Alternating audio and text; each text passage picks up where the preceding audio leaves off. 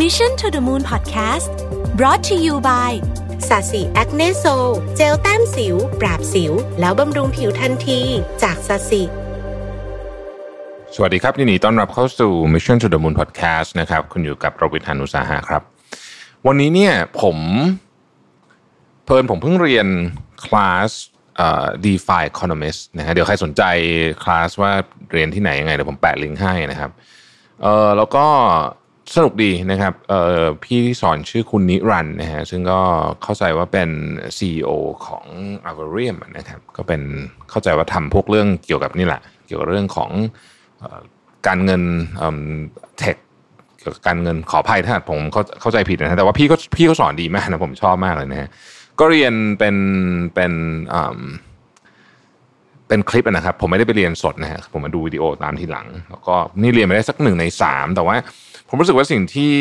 ได้เรียนมาในคลาสที่น่าสนใจนะฮะแล้วก็อยากจะมาแชร์ให้ทุกคนฟังนะครับเอ่อที่จะเล่าวันนี้เนี่ยอืมไม่ได้ไม่ได้มาจากคลาสทั้งหมดนะผมใส่ความเห็นผมเข้าไปด้วย แต่ว่าอันหนึงก็คือตัวเลขนี่ผมไม่ได้จดมาเป๊ะๆนะครับ เพราะฉะนั้นอาจจะอาจจะผิดจะถูกบ้างนะฮะแต่ว่าคร่าวๆแบบประมาณนี้นะฮะคือเอ่อเริ่มแรกเนี่ย ก่อนจะมาเข้าใจถึงเรื่องพวก d e f i เรื่องเรื่องของหรือ cryptocurrency เนี่ยก็ต้องย้อนกลับไปถึงถึงอดีตก่อนว่าเอ่ออดีตเนี่ยเงินมันเป็นยังไงนะครับ จริงๆ มันย้อนกลับไปได้ไกลมากนะถึงระบบ barter system barter system เต็มเนี่ยมันก็ไม่ค่อย work เท่าไหร่เพราะว่าสมมติคุณมีมะเขือเทศร้อยลูกจะไปแลกกับวัวตัวหนึ่งนะฮะแต่ว่าคุณไม่ได้จะเอาไม่ได้จะต้องการวัวทุกทุกวัน แล้วก็วัวตัวหนึ่งมันก็แบ่งเป็นอาจจะแบ่ง ออกมาเป็นส่วนๆไม่ได้เลยคือมันวุ่นวายอะนะฮะคือมันมันมันไม่เวิร์กหลังจากนั้นมันก็มีระบบที่คล้ายๆกับการเงินแล้วเป็นตัวแทนของสินทรัพย์ เช่นเปลือกหอยอะไรแบบนี้นะฮะเข้าใจว่าในบางวัฒนธรรมมีขนนกมีอะไรอย่างเงี้ย แต่พวกนี้นี่มันก็มีความผันผวนสูงนะครับในในคลาสที่เขายกตัวอย่างว่าเออลองนึกถึงวันหนึ่งสมมติมีสึนามิแล้วมันซัดเปลือกหอยขึ้นมาจากใต้ทะเลหมดไอ้เปลือกหอยนี่ก็กลายเป็นแบบเหมือนเปลือกหอยเงินเฟ้อนะฮะก็เลยไม่ค่อย work อีกนะครับ ระบบที่มันเริ่ม work ก็คือระบบที่ที่มีการผูกกับของอะไรบางอย่างที่ที่มันใช้คำว่าอะไรอะมีมูลค่าในตัวเองแล้วก็แบ่งได้นะฮะทองเงินทองแดงนะครับ ทองเนี่ยแน่นอนว่าเราเราทองเป็นแท่งๆใหญ่ ๆ กับแบ่งมามันเป็นชิ้นเล็ก ๆ เนี่ย ถ้าวัดกันตามน้ำหนักแล้วเนี่ย มันมีมูลค่าเท่ากันใช่ไหมฮะแต่ว่าอย่างเพชรอย่างเงี้ยเพชรนี่แบ่งไม่ได้เนาะคือแบบเพชร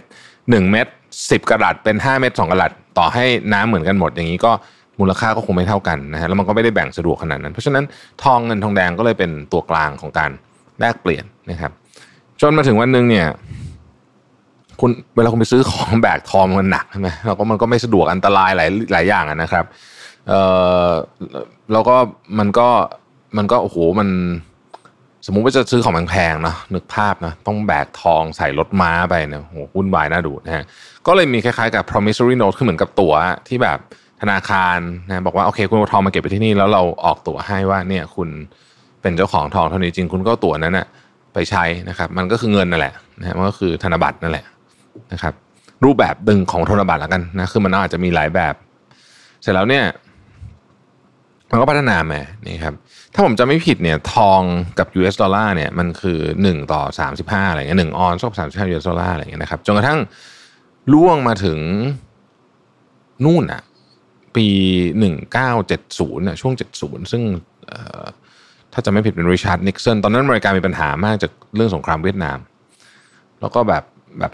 เงินไม่พอว่างั้นเถอะนะครับ ก็เลยยกเลิกระบบการผูกเงินกับทองไปเลย คือปกติถ้าสมมติว่าคุณมี 35 US ดอลลาร์คุณไปแลกทองได้1ออนซ์ก็ยกเลิกไปนะครับแล้วแน่นอน US ดอลลาร์ราคาเอ่อตัวตัวมันก็ตกไปนะฮะทองมันก็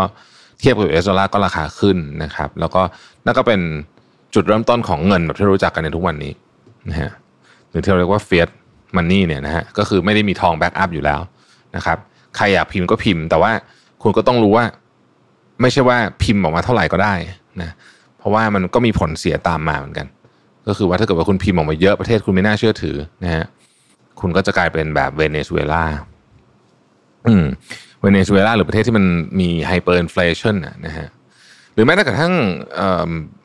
ประเทศที่ประเทศที่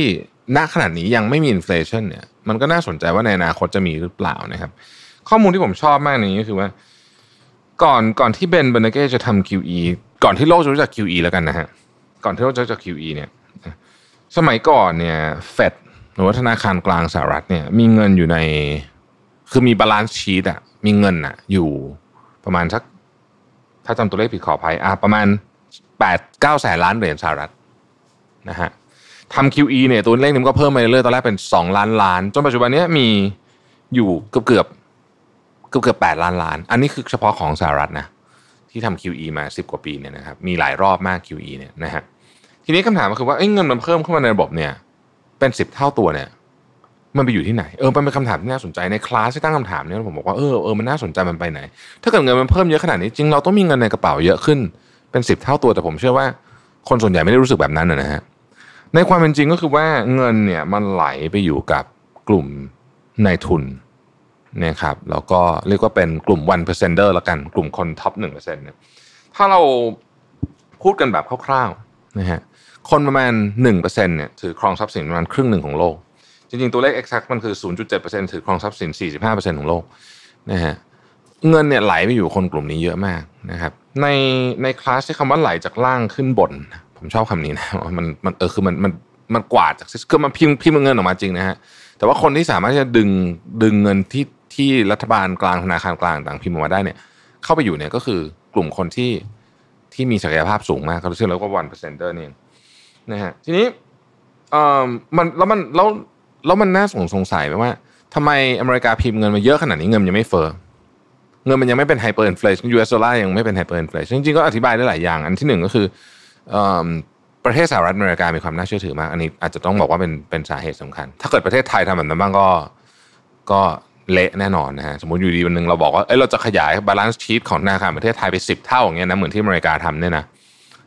น่าจะ hyperinflation แน่นอนนะฮะแต่ว่าประเทศอื่นที่ทำเนี่ยเขามีศักยภาพที่ทำได้ในเชิงของว่า คนเชื่อถือสหรัฐอเมริกาแน่นอนนะครับ คนคนก็คือยังให้เครดิตอยู่ว่างั้นเถอะอังกฤษก็ทำนะ QE นะญี่ปุ่นก็ทำนะฮะพวกนี้ก็คือก็ยังรักษา อันนี้นะแต่ว่าพอยต์ของมันก็คือว่ามันอาจจะไม่ได้เป็นแบบนี้ไปตลอด นะครับทีนี้คนถามแล้วคนอาจจะสงสัยว่า เอ๊ะ ถ้าเงินมันออกมาในระบบเยอะๆเนี่ย แล้วเงินมันหมุนเยอะๆเนี่ยข้าวของก็ต้องแพงขึ้นสิทำไมเราไม่รู้สึกว่าข้าวของแพงขึ้นเป็นสิบเท่านะครับ ที่เป็นอย่างนั้นก็เพราะว่าเอาเอาจะอย่างกรณีของ US ดอลลาร์เนี่ยถ้าไปดูสิ่งที่เขาเรียกว่า velocity of money ก็คือถ้าแปลเป็นภาษาแบบชาวบ้านที่ผมแปลก็คือว่าเงินมันหมุนกี่รอบเนี่ยในช่วง 1970 1980เนี่ยตอนนั้นเนี่ยเงินเนี่ย velocity of money สูงมาก นะก็คือเงินออกมาปุ๊บนะฮะหนึ่งร้อยเหรียญเนี่ยมันวนไปหลายรอบมาก คนนั้นไปซื้อต่อคนนั้นไปซื้อของต่อต่อต่อต่อต่อไป แต่ปัจจุบันนี้เนี่ย velocity of money เนี่ยต่ำลงมาก แต่ไม่ได้ต่ำลงทุกกลุ่มนะฮะหลายคนบอกว่าเฮ้ยไม่เห็นจริงเลยผมได้เงินมาปุ๊บผมจ่ายออกตลอดเลยเนี่ยนะคือมันต่ำลงสำหรับกลุ่มคนที่เป็นกลุ่มคนรวยอะฮะพูดง่ายก็คือคนรวยเนี่ย เวลาได้ตังค์มาปุ๊บ ใช่ไหมคือเงินเยอะเงินเยอะกว่าที่เขาใช้จ่ายได้อยู่แล้ว เพราะฉะนั้นสิ่งที่เขาทาก็คือเขาก็ไปซื้อทรัพย์สินที่สามารถเก็บความมั่งคั่งไว้ได้ อาทิที่ดินอทองคำหรือแม้แต่หุ้นหุ้นเนี่ยเห็นชัด หุ้นเนี่ยเป็นตัวที่พอพอคนไปซื้อหุ้นเยอะๆเนี่ยหุ้นมันก็ขึ้นเยอะ เราจะเห็นว่าแม้เศรษฐกิจไม่ดี แต่หุ้นทำ all time high นะตลาด NASDAQ ตลาด S&P 500ทำ all time high แต่ว่ากับกันเนี่ยคนจนหรือว่าคนนักย่าเนี่ย velocity of money เนี่ย มันสูงขึ้นพูดง่ายๆคือว่าเงินเข้ามาปุ๊บแล้วออกไปเร็วขึ้นนั่นเองนะครับนี่คือปรากฏการณ์ที่เกิดขึ้นเกี่ยวกับโลกของการเงิน การที่ธนาคารกลางของแต่ละประเทศเนี่ยพิมพ์แบงก์ออกมาเยอะขึ้นแบบนี้ใส่เงินเข้าไปในระบบมากขึ้นเนี่ยสิ่งที่มันเกิดขึ้นคือมันไปถางความเหลื่อมล้ำมากขึ้นนั่นเองมันยิ่งทำให้ความเหลื่อมล้ำเนี่ยมากขึ้นไปอีกนะครับอาจจะไม่ได้อธิบายจากเรื่องนี้ทั้งหมดนะแต่ผมคิดว่าจากมุมนี้น่าสนใจนะฮะแล้วทีนี้มันเกี่ยวอะไรกับเรื่อง d e f าอะย้อนกลับมานิดหนึ่งนะครับ ช่วง ช่วงที่ทำ QE เนี่ยตอนนั้นเนี่ยมันก็มีคนบอกว่าเฮ้ยอะไรอยู่ดีๆ คุณพิมพ์แบงค์นี้เลยเหรอนะฮะมันจะเวิร์กเหรอแล้วแปลว่าเราทรัพย์สินของเรามูลค่า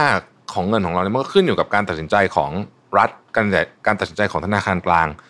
เอาแล้วเราไม่มีเหมือนกับแบบทางเลือกอื่นนะที่จะแบบไม่ต้องถูกขึ้นอยู่กับกับกับรัฐกับธนาคารกลางนะครับ มันก็เลยเกิดบิตคอยน์ขึ้นมานี่แหละนะฮะซึ่งบิตคอยน์มันก็ใช้คำว่า รันอยู่บน infrastructure บล็อกเชนนะครับซึ่งคนที่มีแนวคิดเรื่องบิตคอยน์ขึ้นมาคนแรกเนี่ยเราก็น่าจะคุ้นชื่อกันดีอยู่ก็คือซาโตชินากาโมโตะจนถึงทุกวันนี้ก็ยังไม่มีใครรู้ว่า คุณซาโตชิเนี่ยคือใครนะฮะบ้างก็ว่าเป็น CIA บ้างก็ว่าเป็นอีลอนมัสก์บ้างก็อะไรก็ไม่รู้นะฮะเป็นคนญี่ปุ่นหรือเปล่าก็ไม่รู้เนี่ยนะก็ก็ว่ากันไปก็ว่ากันไปนะครับทีนี้บิตคอยน์ concept คืออะไร concept ก็คือว่าเอาล่ะ เรา ไม่ต้องการธนาคารกลางมายุ่มย่ามกับเรื่องนี้ เพราะฉะนั้นเนี่ยสิ่งที่เราทำก็คือว่าเราจะมีเงินที่มีจำนวนจำกัดก็คือ 21 ล้านเหรียญนะครับและเวลาคุณทำ transaction กัน ไม่มีตัวกลางแล้วทำไง ใครเป็นคน verify ว่าเอ๊ะฉันฉันโอนให้คุณคุณโอนเรียบร้อยรับเงินแล้วนะครับ ก็ต้องมีพยานนะฮะพยานในระบบพยานในระบบก็คือคนที่ขุดบิตคอยน์เองนะครับเพราะฉะนั้นเนี่ยถ้าเกิดคุณเป็นแฮกเกอร์คุณต้องการจะจะปลอม transaction สมมติเนี่ยคุณต้องไม่แฮก ทุกคนนะในระบบซึ่งมันมันในในทางปฏิบัติแล้วมันเป็นไปไม่ได้นะฮะเพราะฉะนั้นเนี่ยบิตคอยก็เลยถือกำเนิดขึ้นมานะครับสมัยก่อนบิตคอยนี่ถูกมากจำได้ไหมมีคนบอกว่าใช้เงินอะไรนะหนึ่งหมื่นบิตคอยนะซื้อพิซซ่าไปสองถาดตอนตอนนู้นนั่นก็คือปี 2010นะฮะซึ่งตอนนั้นบิตคอยอาจจะหลักไม่กี่เหรียญเนี่ยนะเออไม่ถึงเหรียญด้วยมั้งตอนนั้นนะเออนะฮะแต่ปัจจุบันนี้บิตคอยก็นะวันนี้ก็อยู่สามหมื่นกว่าสามหมื่นห้านะครับนี่ก็ลงมาเยอะแล้วเหมือนกัน ทีนี้สามหมื่นห้าพันเหรียญเราคิดดูว่าคุณพิซซ่าคนนั้นเนี่ยเขาถ้าใช้ไปหมื่นบิตคอยน์ก็คือ คือสามสามหมื่นห้าพันล้านเหรียญสหรัฐโอ้โหแบบน่ากลัวมากนะฮะโอเค อันนี้ก็คือกำเนิดขึ้นของบิตคอยน์นะครับซึ่งซึ่งก็เป็นคริปโตเคอเรนซีที่เราจะคุ้นเคยมากที่สุดสมัยก่อนคนก็จะบอกว่า เอ้ยนี่มันแชร์ลูกโซ่นะฮะอะไรอย่างเงี้ยต่างๆนานานะครับ แม้แต่ CEO ของ JP Morgan แต่ ก่อนก็บอกโอ้ยไม่ไม่มีคนใช้หรอกนะบิตคอยน์อะไรพวกเนี้ยปัจจุบัน JP Morgan มีกอง หรือว่ามีมี investment tools ที่ใช้เข้าไปซื้อบิตคอยแล้วเรดาริโอเองตอนแรกก็ค่อนข้างจะ against Bitcoin ตอนนี้ก็บอกว่าตัวเองก็ถือบิตคอยอยู่เหมือนกันเนี่ยนะฮะอันนี้อันนี้เป็นเป็นความน่าสนใจของมัน เพราะว่ามันไม่มีธนาคารมายุ่มย่ามถูกไหมครับเพราะฉะนั้นเนี่ยมูลค่าของมันเนี่ยจึงถูกกำหนดโดยผู้คนเนี่ยคร่าวๆอย่างนั้นนะครับ ทีนี้จริงๆมันลง detail ได้อีกเยอะเลยนะครับ แต่ว่าแล้วมันก็จะมีมี generation ต่อมาอีกของไอ้พวกเหรียญคริปโตที่เป็น Ethereum นะฮะ Ethereum บอกเอ้ยขุดไม่ไม่ขุดไม่ขุดได้ไหมขุดมันแบบเออเป็นพยานแบบอื่นได้ไหมนะฮะอ้าวก็ Ethereum บอกว่าโอเคงั้นคุณมี proof of stake ก็ได้นะฮะเป็นเอ่อเป็นอะไรที่มันซับซ้อนขึ้นมาหน่อยนะฮะแล้วก็มี smart contract ผมจะไม่ลง detail พวกนี้นะเพราะว่าผมเองยังไม่ค่อยเข้าใจเท่าไหร่นะฮะ หลังจากนั้นก็เนี่ยมีเหรียญอะไรไม่รู้เต็มไปหมดเลยนะฮะที่เราที่เราเห็นมานะครับ ทีนี้เนี่ยประเด็นที่ผมอยากจะย้อนกลับมาคุยคือว่าขอขอหยุดเรื่องของพวกไอ้คริปโตไว้ก่อนนะประเด็นที่จะย้อนกลับมาคุยคือว่า ตอนนี้เนี่ยมีคนจำนวนมากคิดว่าเอ๊ะถ้าเกิดว่าธนาคารพิมพ์เงินเข้าไปเยอะเนี่ยวันหนึ่งมันต้องมันต้องถึงจุดที่มันระเบิดอะแล้ววันนั้นเนี่ยบางทีบางทีคริปโตเคอเรนซีอาจจะคือคำตอบก็ได้ ที่จะสามารถที่จะ reset ระบบทางการเงินของโลกได้นะครับเราลองคิดดูนะฮะธนาคารกลางพิมพ์เงินเข้าไปเรื่อยๆพิมพ์เงินไปเรื่อยๆเนี่ยเออมันมันต้องมีวันหนึ่งที่ทุกคนบอกเฮ้ยไม่ไหวแล้วมันค่ามันมันจะต้องลดลงนะครับ แล้วถ้าเกิดวิกฤตอันนั้น ซึ่งก็น่าจะเป็นวิกฤตที่ที่แบบขออนุญาตใช้คำว่าโคตรใหญ่แล้วกันนะคือเอาแบบว่า น่าจะถึงขนาดว่า โอ้โหมีแบบเละ นะน่าจะเป็นวิกฤตที่เละที่สุดในประวัติศาสตร์ในเชิงของในเชิงของเศรษฐศาสตร์นะตัวคริปโตเคอเรนซีเนี่ยอาจจะเป็นทางออกในเชิงของการที่จะ store value ของของสินทรัพย์ของเราไว้ได้นะครับแล้วจริงเนี่ยพูดจริงก็คือว่ารายใหญ่จะได้ประโยชน์จากคริปโตเคอเรนซีอาจจะไม่เท่ากับกับการได้ประโยชน์จากสินทรัพย์ที่เพิ่มขึ้นกรณีที่กรณีแบบแบบปกติที่ธนาคารกลางพิมพ์เงินมาเยอะๆแบบนั้น แต่ก็ไม่ไม่เสมอไปไม่เสมอไป แต่ว่าคอนเซปต์ก็คือ decentralized finance สำหรับคนตัวเล็กด้วยนะฮะคือคือมันเป็นอย่างนั้นนะคือเหมือนว่าคุณไม่ต้องมีตัวกลาง คุณทำ transaction กันเองได้นะครับ สมมุติว่าคุณกู้เงิน คุณอาจจะกู้ห้าเปอร์เซ็นต์ฝากดอกได้สี่เปอร์เซ็นต์หนึ่งเปอร์เซ็นต์เป็นเป็นค่า fee แค่นั้นก็พอแล้ว แต่ว่าธนาคารปัจจุบันนี้มันไอ้ spread ตรงเนี้ยมันห่างเยอะมากนะครับ เพราะฉะนั้นมันก็มีความเป็นไปได้ แต่ว่า ถ้าเรามาดู sizing ของของ มูลค่าของคริปโตเคอเรนซีเทียบกับเงินไม่ต้องเทียบกับเงินหรอกเทียบกับเอาแค่เทียบกับทองคำเนี่ยโหนี่ก็ยังเล็กกว่าเยอะมากนะครับถ้าไปเทียบกับเงินที่อยู่ในระบบเนี่ยมันเล็กกว่าโอ้โห ไม่รู้เป็นกี่เท่าอะนะเป็นหลายร้อยหลายพันเท่าคิดว่า เพราะฉะนั้นมันยังอีกไกล มันยังอีกไกลนะครับ อย่างไรก็ดีเนี่ยนะฮะในคลาสก็บอกว่าเออ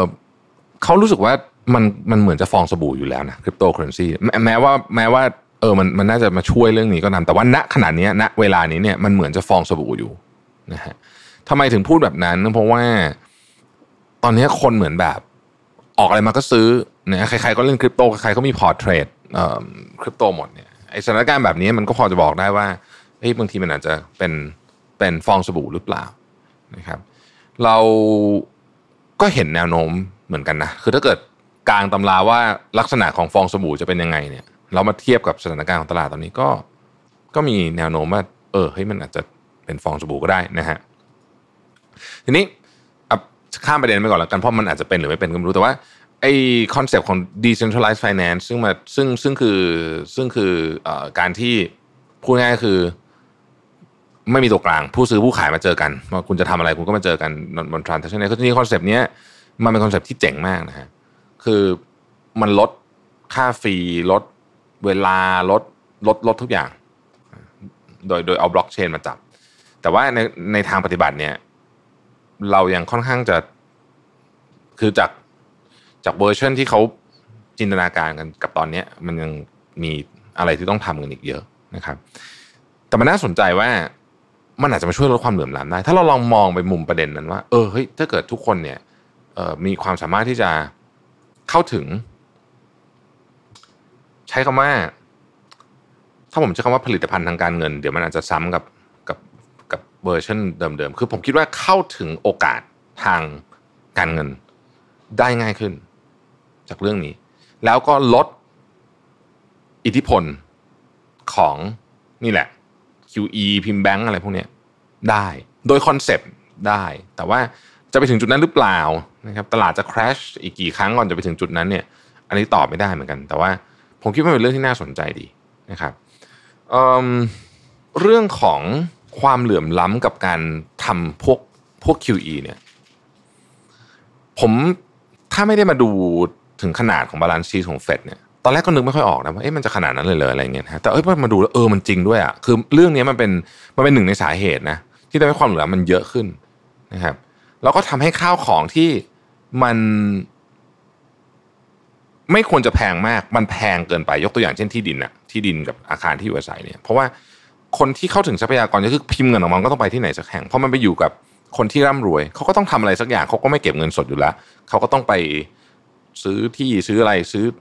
คอนโด ซื้อซื้อคอนโดไม่รู้ซื้อที่ทั้งตึกหรือเปล่าไม่รู้ ซื้ออะไรอย่างเงี้ยนะฮะซื้อสังหาริมทรัพย์สมมติยกตัวอย่างสังหาริมทรัพย์ซื้อบ้านซื้ออะไรเงี้ยพอมันเป็นอย่างนี้ปุ๊บเนี่ยราคามันก็ขึ้นนะเพราะมันมีการเก็งกำไรเกิดขึ้น แล้วตราบใดที่มันยังมีเงินอยู่อะ เข้ามาวนอยู่เนี่ยคนที่ต้องการจะซื้อบ้านจริงๆ ก็เลยเข้าถึงบ้านได้ยาก ผมคิดว่าปรากฏการณ์ที่เราเห็นที่ฮ่องกงที่อะไรแบบนี้ที่เด็กจบใหม่ทำงานถึงอายุสี่สิบยังดาวบ้านทำงานตั้งแต่จบใหม่เนี่ยนะถึงอายุสี่สิบเนี่ยยังดาวบ้านไม่ได้เนี่ย มันอาจจะเกิดขึ้นจากเพราะว่าปริมาณเงินในโลกเนี่ย มันเยอะเกินไป เยอะเกินไปนะครับ แต่ปัญหานี้เนี่ยพูดในเชิงคอนเซปต์เนี่ย จริงๆต้องให้นักเศรษฐศาสตร์มาอธิบายว่า แล้วจุดจบของมันจะเป็นยังไงนะครับ แต่มันมีคำหนึ่งที่ผมเริ่มได้ยินหลังๆมีคนพูดเยอะ the great reset มันจะมีการแบบเหมือนมีมือที่มองไม่เห็นนะเข้ามา คือมันจะต้องแบบเจ๊งไปก่อนนะเสร็จแล้วก็มีมือที่มองไม่เห็นแล้วเข้ามาเข้ามารีเซ็ตระบบการเงินรีเซ็ตระบบทุนนิยมทั้งหมดเป็นไปได้ ผมเชื่อว่าหนึ่งในตัวที่อาจจะเรียกว่าเป็นองค์ประกอบสำคัญนะ ก็คือตัวของพวกตระกูล decentralized finance cryptocurrency อะไรพวกนี้เนี่ยนะฮะซึ่งวันนี้เนี่ยมันยังถือว่าอายุน้อยมากยังถือว่าเด็กมากนะครับต้องรอติดตามกันต่อไปนะฮะอย่างไรก็ดีเนี่ยผมต้องบอกก่อนว่า อันนี้ไม่ใช่จักชวนลงทุนนะเพราะว่าผมเองก็ไม่ได้เข้าใจเรื่องนี้เยอะนะครับ ถ้าสนใจลองไปลองไปเรียนเพิ่มเติมกันได้นะครับเพราะว่าพอเรื่องมันซับซ้อนจริงผมผมเมื่อกี้ผมนั่งฟังแล้วก็รู้สึกว่าเฮ้ยเดี๋ยวต้องมาฟังอีกรอบรู้สึกไม่ค่อยเข้าใจเท่าไหร่หมายถึงว่าพาร์ทที่เป็น ที่เอาแบบเริ่มไปทำฟาร์ม มีไอ้นู่นไอ้นี่เนี่ยนะฮะเริ่มเริ่มงงแล้วนะฮะก็ก็ก็ศึกษากันหน่อยนะครับอย่าเพิ่งอย่าเพิ่งอย่าเพิ่งกระโดดเข้าไปโดยที่ไม่เข้าใจนะครับเพราะว่าการลงทุนที่มีความเสี่ยงที่สุดคือการลงทุนในเรื่องที่เราไม่เข้าใจแหละนี่แหละลงเสี่ยงสุดนะฮะเพราะฉะนั้นก็ลองศึกษากันดูนะครับแต่ผมคิดว่าก็เป็นเป็นเรื่องที่ควรรู้เออควรรู้อันนี้คือความรู้ทางการเงินอีกชุดหนึ่งที่แตกต่างจากเรื่องที่เราเคยเรียนตอนเด็ก ๆ เรื่องบอลเรื่องหุ้นเรื่องอะไรพวกนี้อันเนี้ยเป็นอีกอีกอีกอันหนึ่ง นะครับเพราะฉะนั้นก็ศึกษาไว้หน่อยแม้ว่าทุกวันนี้ตลาดเขาจะยังเล็กมากก็ตามเนี่ยนะแต่ว่าในอนาคตอันใกล้นี้ก็เชื่อว่าตลาดก็จะขยายตัวพอสมควรนะครับ ขอบคุณที่ติดตาม Mission to the Moon นะครับแล้วเราพบกันใหม่ในวันพรุ่งนี้นะครับ สวัสดีครับ Mission to the Moon Podcast Presented by